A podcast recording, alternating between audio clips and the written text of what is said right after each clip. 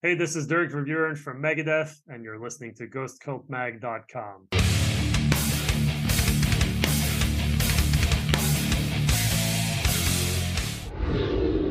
Welcome back to the Ghost Cult Magazine podcast. I'm your host, OJ. In today's episode, Tom Osman is chatting with Kirk Windstein of the new supergroup I Am, and also Down, and also Crowbar, and also Icepick. Is Icepick still a thing? Anyway, and a solo record too. Kirk's a busy, busy, busy man. He's got more riffs than you. Anyway, enjoy. Hi, this is Tom from Ghost Cult, and I'm delighted today to be joined by Kirk Windstein. You may know him as the frontman of Crowbar, or from his time in Down, or from his solo music. And yeah, we're here to talk about his latest band, I Am, which also features Kenny Hickey and Johnny Kelly from previously Type O Negative and other bands, and also Todd Strange, who has played with Kirk in multiple other bands, I guess. So yeah, Crow, Crowbar, and he was the original bassist for Down as well. And was he actually in Crowbar before Crowbar was Crowbar? Yes, we were originally called the Slugs because it was slow, you know, stuff. And uh, when we got, we broke up like very briefly, and then it was just at the time it was me, Todd, and Jimmy. And then we got another drummer uh, the original drummer from a band down in New Orleans uh, called Graveyard Rodeo. And that just didn't really work out. So we kind of broke up very briefly. And then we got a phone call from an independent label about wanting to sign us. So I called Todd, and Jimmy had moved out of town. Jimmy Bower did. And they told us we had to change the name. So uh, we changed it to Crowbar, which was a side band I was in that did absolutely nothing. So the getting the name came in handy because I think it's a great name, and the side band was doing nothing.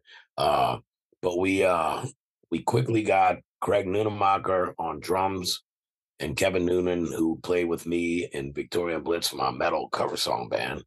We got them on uh, second guitar and drums uh, to do our first record, Obedience Through Suffering, as Crowbar. But yeah, Todd was with me from the very beginning.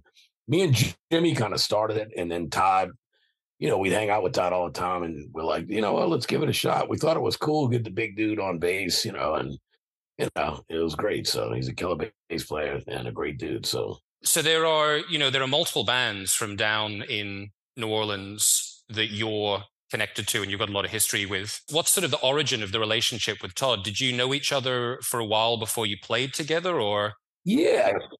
A few years before he would come see my metal uh, you know, my metal cover song band. We did originals as well, but you know, we we had to do a ton of covers in order to get gigs. Um, but um, we knew each other and we became friendly, just you know, just acquaintances, really, just hanging out at the same pubs and you know, uh, going to the same shows and stuff like that. And he just kind of became part of the scene as I did and Jimmy did and we all did, Phil and Pepper and the whole nine yards, you know, everybody. Um, and you know, we asked Todd and it worked out great. So, you know, in hindsight, it was the right thing to do. And it, it, it, it definitely worked out great. And I was watching an interview with you the other day, and it was the first time that I ever noticed this Type O Negative tattoo that you've got on your hand. When when did you get this? Um, about it's been a while. I would say at least probably ten years ago or something. Oh shit! I think. I mean, it was after Peter passed away, you know, but they were, they've always been one of my top few bands, uh, favorite bands, you know, ever anyway. You know, sometimes we'll be at, uh, in the studio or at rehearsal or whatever, writing with I Am, and I'm like, it's kind of weird now, you know, Johnny and Kenny. And it wasn't really the, you know, I mean, I'm, look, I'm proud of it. I'm still, still one of my favorite bands, and it's great to be jamming with the guys. You know, it's it's really coming out fantastic. But sometimes I'm like, uh, maybe I shouldn't have gotten it, you know. and if I had known I'd be in a band with these dudes, you know, uh, maybe I wouldn't. But you know, I mean, I don't. I never. I, in all honesty, I mean, uh, it's still, you know, I listen to Type O all the time. Yeah. Although it's weird now. Yeah. It's not weird. It's just different now. Yeah. Hear all the stories from the inside, and you know, we've really become uh, much closer. Like we knew each other. We were we were friendly with each other, and you know we'd party back in the day and whatnot if we if we ran into one another. But we never kept in contact and stuff like that. And it's like, you know, now uh being in a band, it, it's a constant, you know, group email, group chat. I mean, I, I spoke with Kenny after I went to the gym this morning for, you know, 20, 25 minutes or something about some tracks I had done last night. Like it, it works out great because the studio that we use down here in the New Orleans area is about a mile from Robin and I's house. And I'm super great friends with uh, Dwayne Simoneaux, the guy that the engineer who's producing it. Uh, so he's five minutes down the road for me, and Kenny's got a home studio in Staten Island that's compatible with Dwayne. So Kenny can do stuff at home and send it in files, and I can do go do my part. You know, we go back and forth and talk about it and make you know make changes here and there or whatever. So it's really working out great. And now it's a situation where uh, Kenny and I, as the main songwriters, even though he's he he more so because he's in my opinion, he's the lead vocalist. Now, last night I did lead vocals for the first time on a song. He really liked it, but there's still room to get his voice in too. You know, we're trying to do, you know, it won't be 50 50 on vocals. T- as soon as he opened his mouth, I'm like, you're the fucking singer. That That's it, dude. I, I can't, I cannot do that. You know, your voice is incredible. And, but you know, he's constant, but people want to hear you. And I'm like, well, we'll give it to him in small doses and see, see what happens. You know, if I don't get, uh, too many negative comments or you know whatever shit thrown at me for trying to sing uh i'm all about it. But you know in all seriousness it, it's good to have i've never been in a band with anybody else that can even sing backing vocals. And like johnny Mm. actually sing great as well. John, johnny uh usually the drummer doesn't really sing but he he's a he's a, got a great voice. Uh so but it's strange to be now down, yeah. I mean, Pepper obviously is a great vocalist, Pepper Keenan, and uh, I mean, Phil's the lead singer. We know that, you know, so that that's established. Of course, he's the front man and lead singer for the band, and the, you know, the the visual thing. It, it's all it's all Phil, but um, but we don't do in the studio the vocals, the lyrics, all that stuff is all Phil's world. Mm. So like what me and Kenny are trying to do is kind of split up the work a little bit. It would be like if Phil played guitar and or bass or something, and Pepper and I were on guitar, but he was the lead singer, but we'd sing here and there, you know. So I've never been in all of these years of playing music, and I've been I started jamming in my first band with my my friends and neighborhood friends probably in 1981, so 42 on 43 years ago.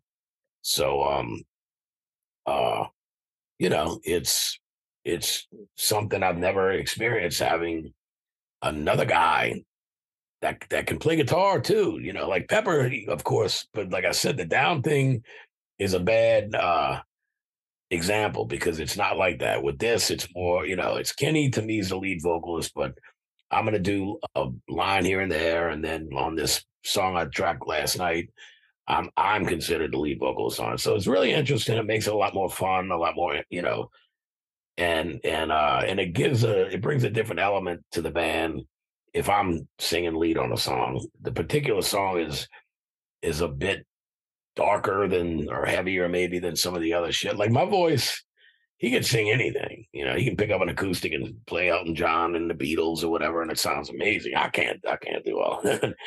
But uh, it works out great. I guess is uh, I should have said in the to make it a shortcut. It works out great. It's great teamwork. It's true teamwork, and it's really a a, a partnership uh, that we're developing uh, more so each passing week and every day. Really, you know, things are getting sorted out, and we're really learning how to feed off of one another in a positive way. And I see what he's he understands my style, I understand his style, and we're learning how to make that work for the band I am, which is the whole, you know, in a nutshell, that's what we want. Well, it seems like from, you know, at the time we're doing this interview, you've released Dreams Always Die in the Sun and Cryptomnesia. So from the two tracks that I've been able to listen to so far, it definitely feels like you can hear it's a different kind of dynamic to anything that any of you have done before. And obviously, when Kenny was in Type O Negative, Peter Steele had this incredibly iconic voice. And as the main songwriter, they had a very iconic style. And you've, like you say, you've got a very different style to Kenny Hickey, but you don't have the same style as Peter Steele. So it creates something entirely new altogether, which I think is uh, is really kind of exciting to to see what you're going to do and to hear what you're going to do. Well, I think that like our approach is has been, I mean, look, and you know, the whole reason Crowbar even tunes down low is because of Carnivore, Pete's band prior to Type O, you know, and uh, that's where I stole that idea from. And, you know, I've stolen a lot of ideas from Peter over the years, God bless him. But uh, I have, you know, uh, but I think, you know, when we first walked into the room, Kenny's like, How old are you? I'm like, uh, I'll be 58 like in two months. He's like, and this is early last this, this year. So it's going on a year since we first got together. He's like, I'm about to be, I'm 57 or about to be, I don't even know when his birthday is. He's like, let's just do, sh- let's fucking tune the guitars normal and play rock and roll with our influences that we just, we can't help. I mean, he can't get away from the sound of Type O Negative. I can't get away from the sound of Crowbar and the, some of the, the sound of Down because that's that's us. You know, that's that's who we are as musicians and songwriters. Um, but I think that we agreed. You know, he said it, and I agreed 100. percent He's like, let's just do, let's just be influenced by the shit we grew up on. You know, there's a lot of a lot of younger bands, and I really do applaud it. I think it's a wonderful thing that they're trying to do stuff retro and have a retro sound. And I think it's refreshing compared to how mechanical and stuff, you know, things are these days to see younger kids actually singing with a good voice, actually fucking playing shit, you know, without uh machines and backing tracks and this and that. But like for us, we're like first generation. We're the old folks. you know. This is what we really did. We really did grow up in the 70s on Kiss and Led Zeppelin and and uh, Black Sabbath and Pink Floyd and the Beatles and whatnot. You know, this is all all our influences. You know, uh, and it's it's not saying that that it's not legit for, for a younger kid to be influenced by that stuff, but we were there when it was really going on. You know, so we're we're hoping that the the experience of it over these last going on 50 years since you know I've, I've even heard a Kiss song, you know, maybe 48 years ago. I've, I've been a fan since then. Uh, Zeppelin, of course, you know, I was already a, a, fan of as a little kid. I mean, you don't realize how old these bands are. Stairway to Heaven came out in 71. I was six years old, and it's my favorite song, you know. And you still have the Kiss boots? I do. They're in the closet over here. I'm not allowed to wear them while having beer. okay, that's a very clear rule. Yeah, the wife's rule. So, uh, and it's a good idea.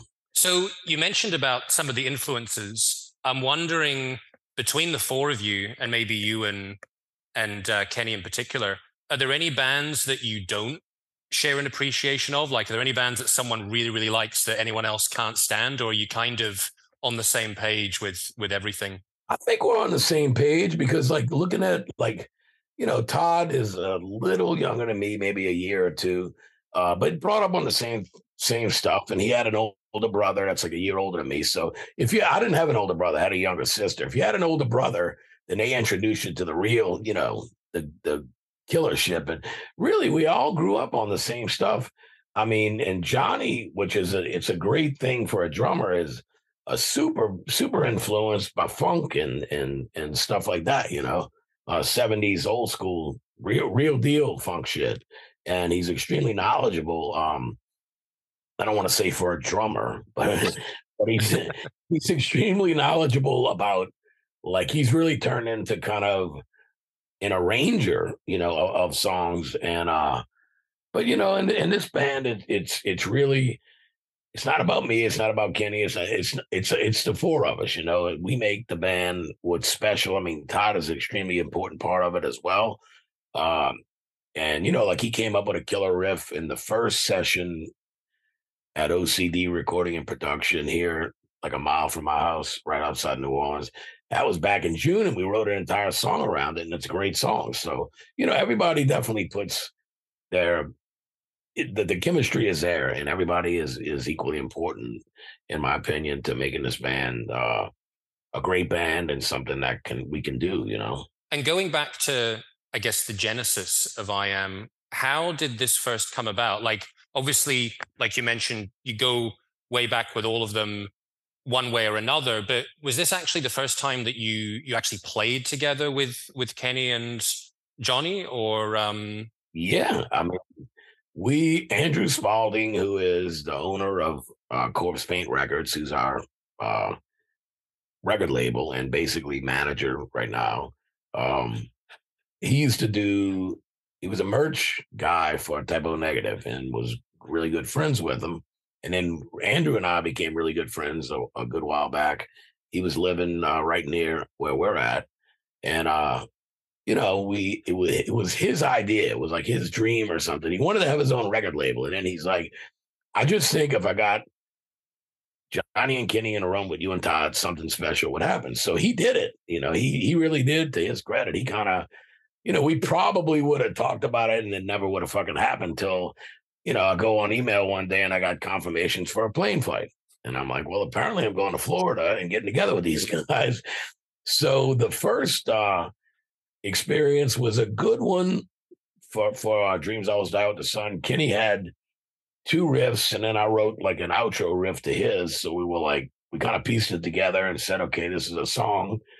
But it was so quick, you know. We were thrown into a room together, jammed for a few hours, and everybody had traveled all day and whatnot. Uh, so we went out to dinner, went and got a good night's sleep, and went and went drove of like three or four hours to another part of Florida, and we were in Gainesville, Florida now at a studio, and we technically figured out the arrangement to the song and ran through it. And then Johnny did drums. He had to fly out the next morning early.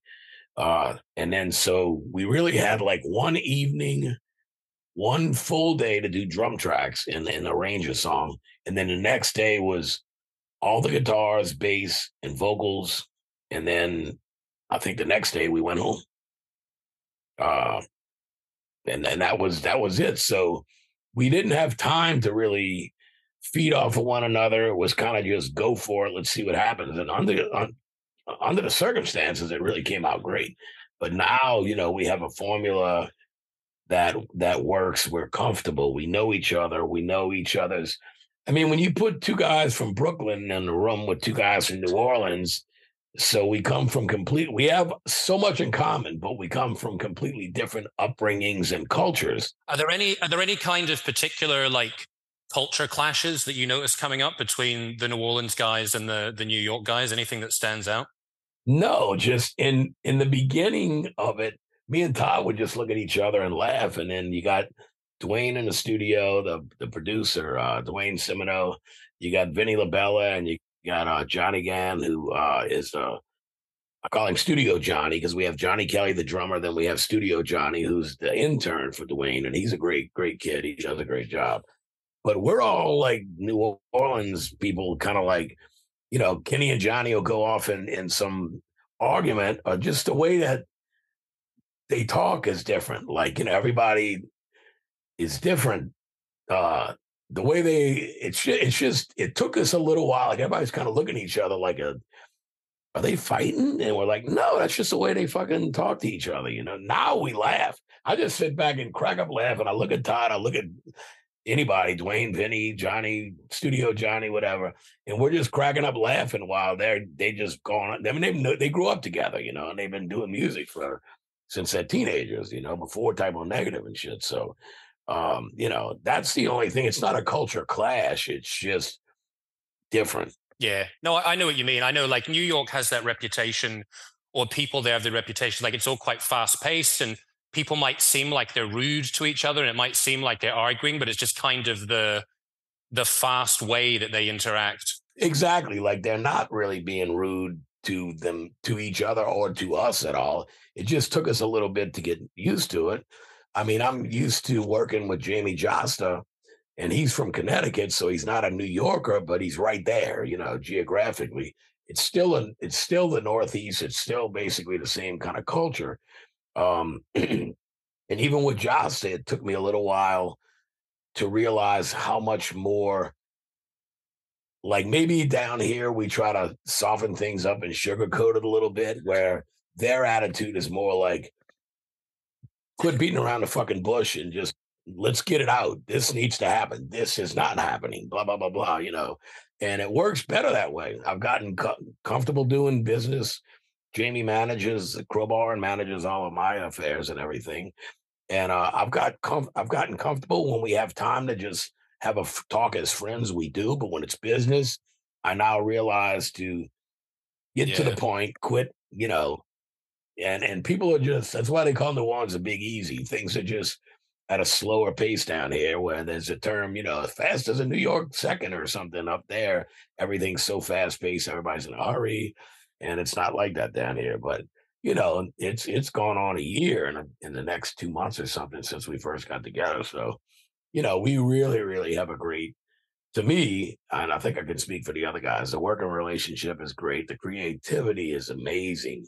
You know, during this last session together, Kenny's like, "Can't believe how much shit we're writing." You know, I wish we could just all go to a castle for like a month, like Zeppelin used to do. You know, we come out with 30 fucking songs, you know, it would be amazing.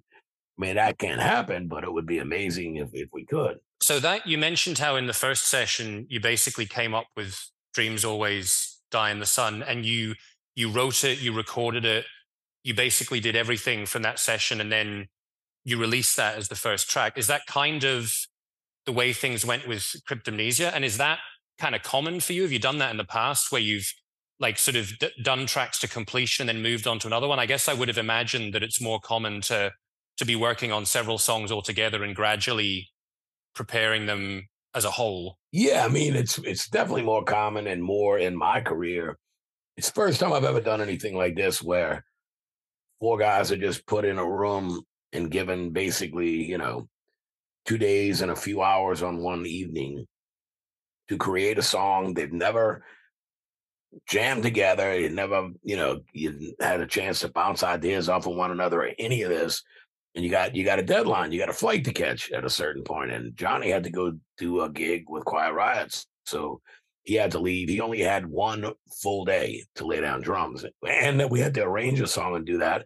And I remember that evening, Kenny was texting me from his hotel room telling me he had he had lyrics and he had and he he said something about dreams always die with the sun. I said that's a great title. I love that.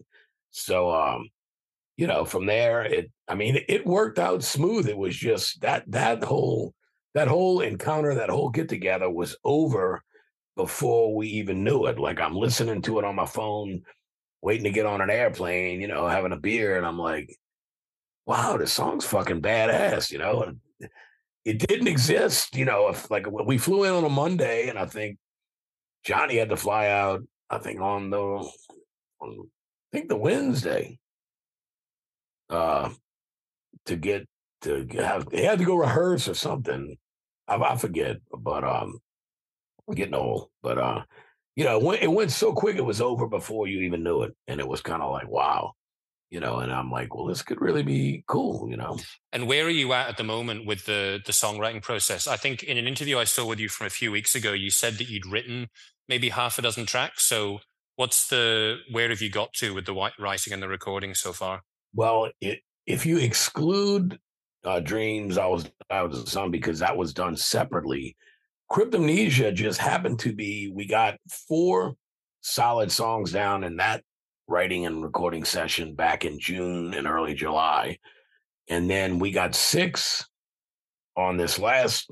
So we really have, including Cryptomnesia, we really have 10 tracks that we have written and got the drum tracks down for uh, at Dwayne's studio here, the OCD recording and production, that we're working on uh, guitars and vocals back and forth from New York and, and the studio here uh, right now. So we actually have, because I'm sure we'll include Cryptomnesia on the on a record. We don't know yet, and I don't want to get too much into it. There's thought of possibly two EPs just so we can have something out. We can have a real product besides a single and a video, like an actual, you know, more than one song out and splitting it into two EPs, maybe writing a few more songs or going through them and saying, you know what, maybe we need to get together one more time and write a few more.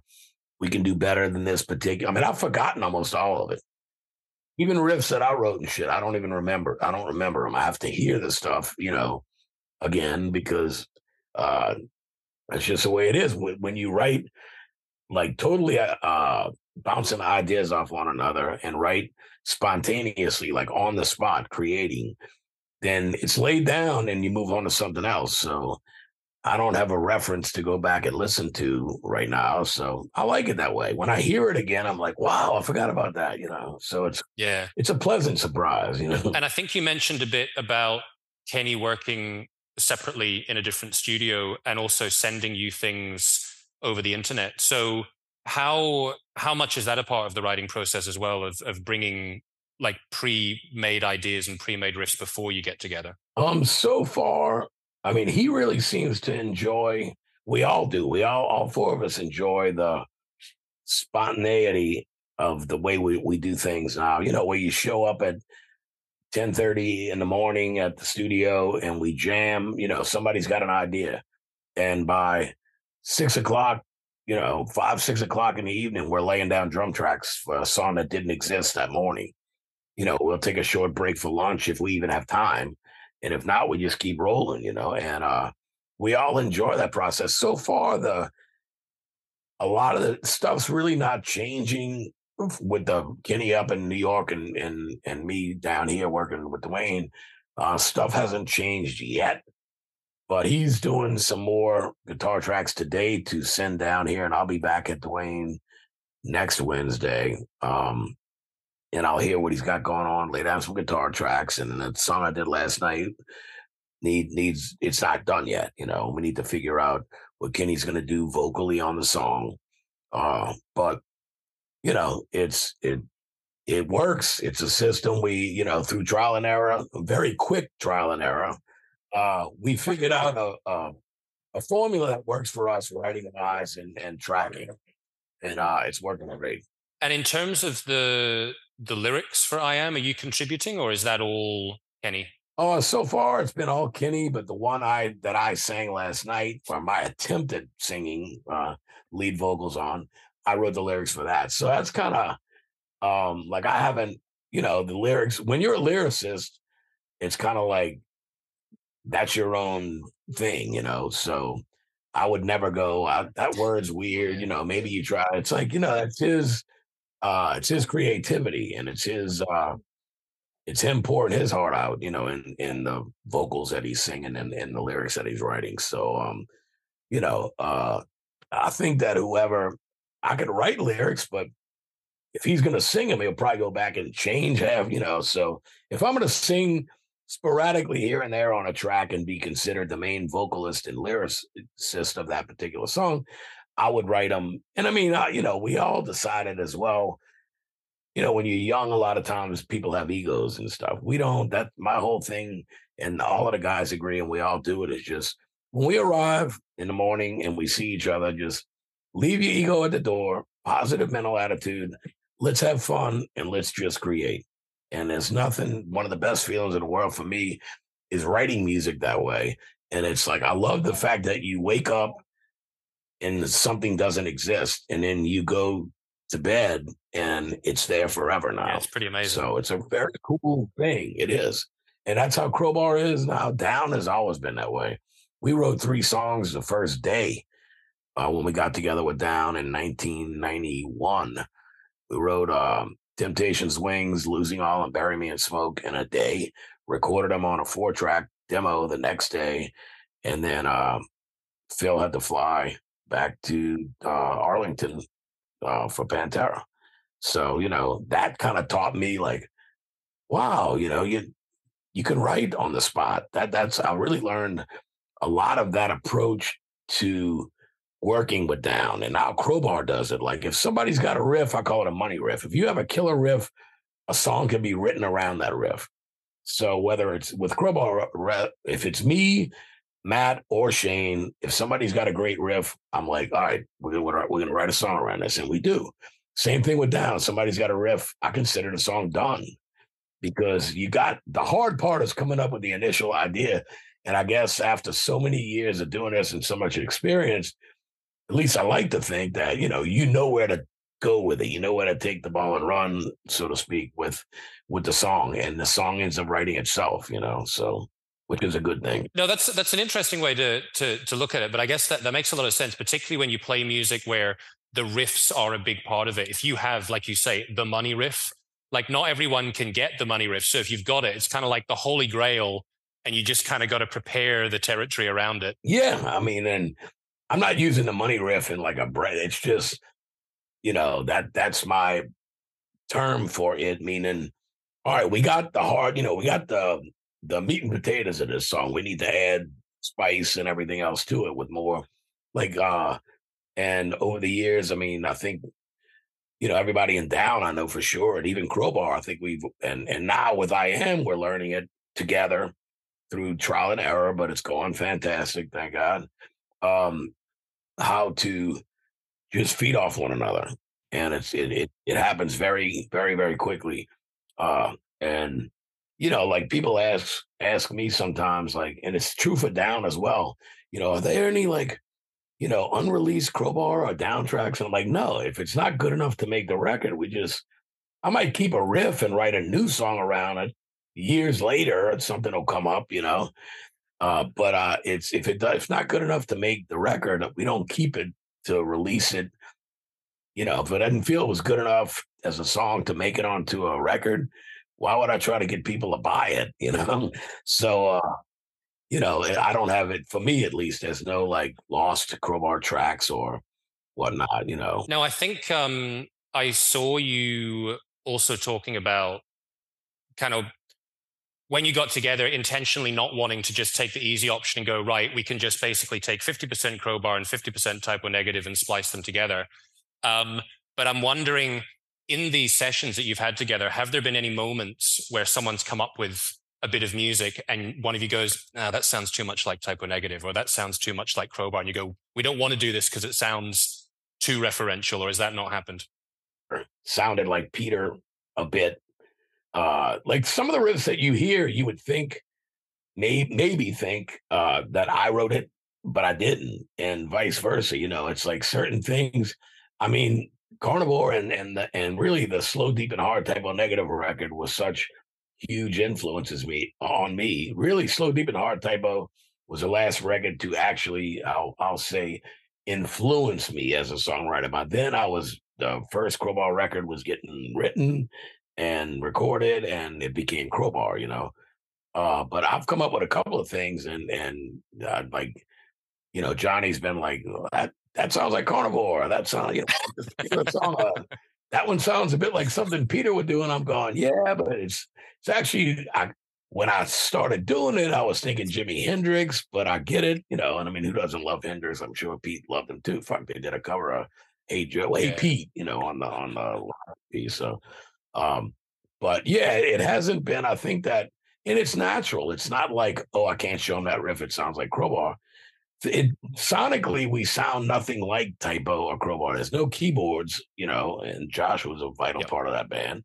And with the tuning being standard, we tune the same as fucking, you know, uh, whatever the Doobie Brothers or something. You know, it, it's it doesn't sonically. The tones are cleaner. It's not sonically as heavy uh, or aggressive as um, as Type O or Crowbar. There's no fast stuff, no hardcore beats, anything we talked about all of that shit, and it, it's just kind of naturally evolved where I really think we have we all know what our all four of us agree that we know what our sound is now. So that's a great, you know, a great thing to actually find what you set out to do relatively early on in this whole thing. We've only, you know, you add it up together. We haven't even been in the same room together more than 20 something days ever, you know. So yeah, it's pretty it's pretty wild. And you have 10, 10 songs and have Dreams Always Die with the Sun come out of that is pretty amazing. And you you mentioned before the sort of parallel with Down about how when you first got together, you you had like three songs out of one session. Um, does it feel like there's kind of from having had that experience of Down, do you think that has informed a fair bit of how you've gone about doing this? Because you've you've had that experience of having a band that came out of other bands and it was sort of I don't know quite what I'm trying to say here because I did I guess there was a time when Down was like the main band and then that's shifted over time. Is that is that true to say? Yeah I mean it started out as a side project and then when we did Down 2 in late 2001 and then toured for it after that was kind of when you know there was falling outs between uh you know Dime and Vinnie with Rex and Phil and whatnot. Uh, so um, it became our main band for on and off, but for a long time. And then now that I've rejoined Down, it's simply a side project again, which is really better. We all do so many different things, you know. It's I mean, it's back to COC being Pepper's main band. Eyehategod's Jimmy Bower's main band. Obviously, Pantera is Phil's main band right now. And, you know, but he's still got all his other projects as well. And I mean, I, I got Crowbar, I, and EYE AM, and then Down whenever you know. I mean, with Down, it's it's it's fun, you know. And I think that um that doing it more as a, as just the icing on the cake in in our careers and and and what you know not where this the pressure is not there. When it's your main band the pressure is immense especially in a band you know like uh with you know phil in it and and uh and and just you know all eyes on you and this and that uh you know rex was in it for a good while and you know it's like well you got half a fucking pantera in this band you got Pepper in the band. You got, you know, uh, me and Jimmy in the band. It's like, wow, this is like Pepper calls it. it yeah, it's a bunch of heavy hitters. It's like everybody's fucking, you know, one of the main guys in their main bands they're known for. Um, but um, I mean, I learned early on like that, and I think that when we do get together, when we're about to, believe it or not, I got so much going on, but it's about to be uh, time as well, and and just talk of you know an EP, uh, and you know every time I see Phil, which is not that often, but when I do, you know we talk about things briefly, and like I said, we just want it to be fun, and that's the whole thing with EYE AM. I really feel that it can grow into something really great and different and and successful.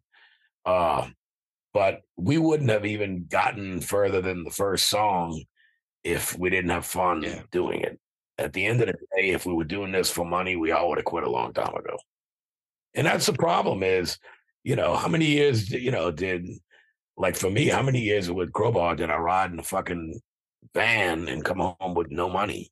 You know, we basically played for fuel, beer, and food, you know and toured around the United States fucking two months at a time. And I come home with $50, you know, and go back to some shitty day job or something, you know. So you got to really be, you got to really be passionate about what you're doing to actually reach a level of success, but also to maintain it. And for me, at least, by uh, like Tommy, our drummer for Crowbar, uh, was like, they call me the old man. Call they call me the old man because I'm older than all of them. So he's like, Jesus, old man, you know, you know, you got another fucking band, and I'm like, that's my day job now. My day job is, okay, we're we're taking a break from Crowbar for six months. Well, I'm doing something. I'm doing another solo record, which I actually have my second one complete, uh, and it came out great. But I'm like, I'm gonna. All I I like to write music, record music, and play and play music, you know, and that's my job. So if I have to be, if I have to have a solo band, crowbar down, and EYE AM in order to make a living and make me happy, then so be it. That's a blessing. You know, most people that start out don't even have one band. I got four, you know, so fuck, that's great. Thank you. It's pretty damn cool. And then, you know, as the fans, we get to appreciate all of the output from that. So it's a it's a bonus for us too. And then it shows, you know, like like that you I mean, I listen to so many styles of music. Eh, people would not believe what I listen to, you know, like and and it's an influence on me. I mean, I listen to 80s pop in, in the car. Well, to be fair, I think everyone should have the reference point of the fact that you covered Dreamweaver with Crowbar. So that should instantly be a little indicator that it's not all Black Sabbath. And that well, true. And you know what? It's the whole thing is with cover songs. Like I did Aqualung on my first uh, solo record, and I did did one on my second solo record that people hear coming up. And um, you know, it it's like there's no challenge in doing a cover of a Sabbath song. To me, it's already as heavy as you can get. You know, I mean, you can take Dreamweaver and make it sound heavy. You actually accomplish something. And my wife hates that song from when we were kids, and but she likes to she loves the crowbar version, you know. And then our drummer Tommy Buckley for crowbar, he refuses to play it. And every night somebody screams out Dreamweaver, and I just turn around and look at him and, laugh, and we laugh. You know, it's like an ongoing joke now. But uh, but that was really I did that as a joke. And then, you know, we were all kind of drunk. It was really, really late at night. And then uh, I don't even know if the lyrics are right, you know. Uh, but I got up the next day and listened to it, and I'm like, it's actually fucking pretty killer, you know. Maybe we'll just have it for a bonus track, and that's basically what it is on the Equilibrium record. But it was fun doing it. But yeah, that, that's a good. I listen to shit like that more than I listen to in anything new and heavy, really, you know. So you've you've mentioned some of the the the variety of different things that you've got going on right now. Obviously, you're continuing to work on the the EYE AM tracks. You said you've completed the the second solo record. You're gonna probably be recording or playing with Down again soon. Do you also have Crowbar um, plans for the for the coming months? Yeah, we start a tour in Limerick, Ireland or Limerick. Limerick. We say Limerick in the States, but I think it's Limerick. Uh, on February 23rd, we do three shows in Ireland, have a day off, and then do 14 in a row in the UK. So we're hitting pretty much everywhere from Edinburgh all the way down to the bottom, basically, of England. We had a Welsh show as well, I think, or somewhere around that area. But um, so it's 17 shows in Ireland and the UK. So we're basically we're hitting towns I've never heard of, and I've been to England a million, you know. Uh, so it, we're doing that, and then we're doing a short tour in the US, like two and a half week tour. A couple of weeks after that, like we'll be done in the UK. I think I don't even know. Um, second like second week of March, and then we leave like two weeks later for a, t- a two and a half week uh, tour down here, uh, which we'll have a local New Orleans show. We're gonna start at, and then we we have we kind of ended at uh, I think it's a Decibel. It's like a metal and beer festival or something in Philadelphia uh, on either the twelfth or thirteenth of April. So um, and then from there we don't have anything else uh, booked for Crowbar. We're trying, you know, there's talk of stuff, but at the same time, you know, we did all we did all of 2022 with Crowbar overseas and uh, here in the states, and then last year we went to Europe slash UK slash Scandinavia uh, four times in five months. So we've kind of played everywhere possible, but we've only done sporadically sporadic shows in the UK and Ireland. That's why we're kind of doing a full full on, you know, uh, tour of, of those territories. And then, I mean, I'm trying to think. I'm like, well, where the fuck are we going to play in Germany? Where are we going to play in the Netherlands? Where are we going to play in Belgium? Where are we going to play in France? You know, where are we going to where are we going to play? Uh, other than, I mean, even Poland. You know, we did a headlining show in Poland on one of the tours. We also did a a festival in in Poland with uh, Pantera and Hatebreed. So it was it was you know it was amazing. Uh, but you know, as we even go on east, it's like we played Croatia, you know, this this year in Zagreb, which is a main uh main market there. So, you know, it's kind of like with all the shit I got going on, Crowbar at the end of the day is still the main thing in the bread and butter. And uh it's getting to where, okay, maybe summertime, it's time for screwball yeah. writing, you know, and or, or, going into the fall, and uh, and and we get back to doing that because it's a shame on the latest record. We all love it. It only came out came out March fourth of March last year, 2022. So it's only coming up on two years old, you know. But we did a lot of touring and hit a lot of territories in those two years. So I think it's about time, as you know, with all the talk of uh, of EYE AM yeah. and everything else, which right now that is my i'm on like I, in order to do all this stuff and in order to like actually absorb everything that's going on and not confuse myself too much i have to put myself in i call it like right now i'm in EYE AM world musically that's all i'm thinking of solo record's complete. It's done. You know, it, it's it's in the can, waiting to get see what we're gonna do with that. Um, down is about to begin writing and stuff, but uh, um, when when I, I just told the guys on an email not long, you know, thirty minutes before this this interview, um, like, look, you know, by I'm available up until about mid January, and then I need to get into quote crowbar world uh, to get prepared for the Ireland and UK tour, and uh, and then I have home two weeks, and then go out for two and a half weeks here in the states.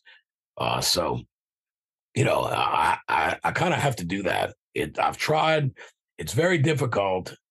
Like for a while, you know, doing when Down was my main band, I'd still do Crowbar, and then I was doing more Kingdom of Sorrow with Jamie Jasta as well. So it's very difficult to do like a six week down tour, come home for two weeks, and then go on tour with Kingdom of Sorrow. You have to go home, decompress, and then learn how to play that style again. Everything I do is completely different styles as a guitarist. You know, it's all different.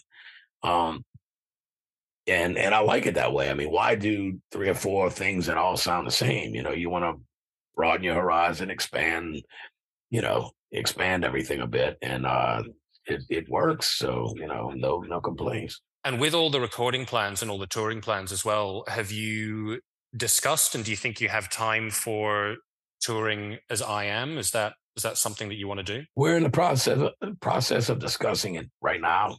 Like uh I really think that in my opinion, you know, getting at least an, an EP out and maybe getting a support slot with a bigger band would be ideal where we could play a short shorter list, maybe, you know, play the songs tend to be kind of long, you know, they kind of average around that close to five minutes thing. So, you know, you get 40 minutes or something supporting somebody.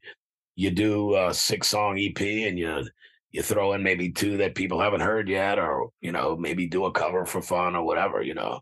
Um, but there's we're in the process of trying to figure ourselves out right now, like what we're gonna do with EYE AM. But it's something that when we got together we didn't talk about and even like as it's as it's continued to grow now it's becoming a real thing that hey we can do this. Let's let's just see what happens you know?